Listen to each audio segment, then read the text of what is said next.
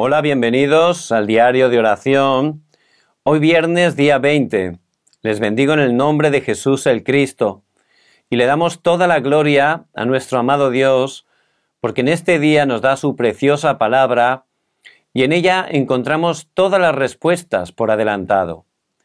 El título de hoy es Recordando las promesas del itinerario de Moisés. La lectura bíblica la encontramos en el libro de Deuteronomio, capítulo 1, versículo 8.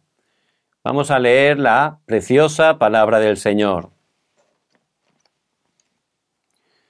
Mirad, yo os he entregado la tierra, entrad y poseed la tierra que Jehová juró a vuestros padres Abraham, Isaac y Jacob, que les daría a ellos ya su descendencia después de ellos.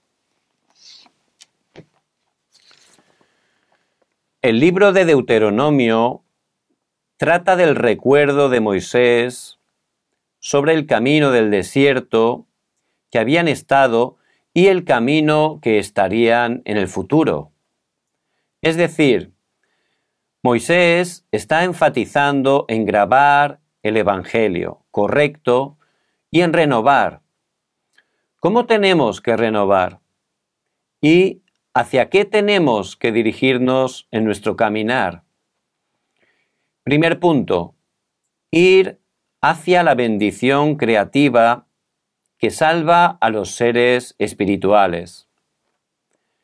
Cuando el pueblo de Israel vivía centrado en el tabernáculo, Dios les permitió atravesar el camino del desierto.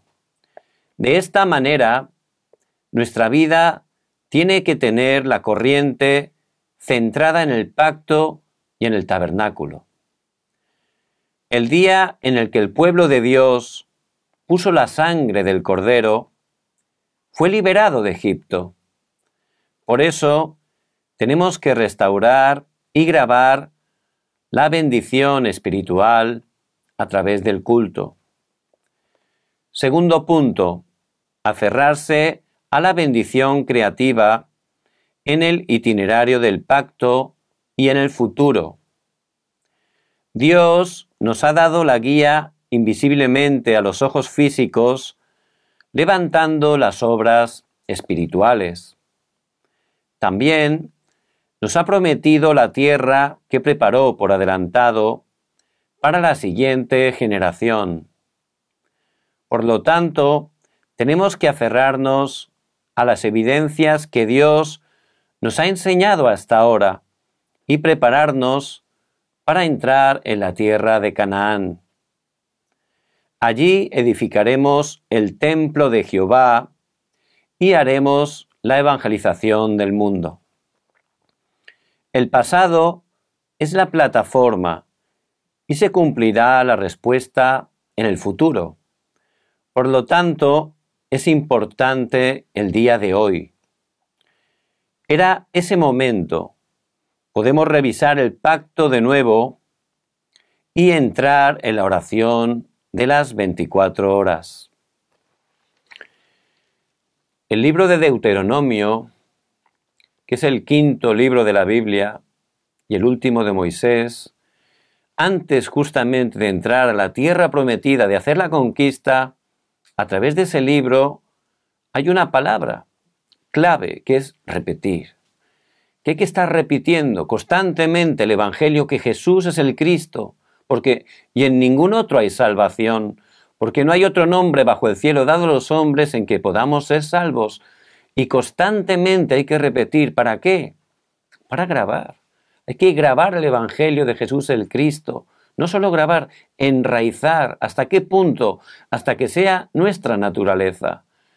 De esa manera, cuando estamos realmente aferrándonos al pacto eterno de Jesús el Cristo, cuando estamos orando cada día esas 24 horas y siendo cumbres espirituales, Dios nos va a utilizar grandemente para la evangelización, que es algo que Él ya tiene preparado.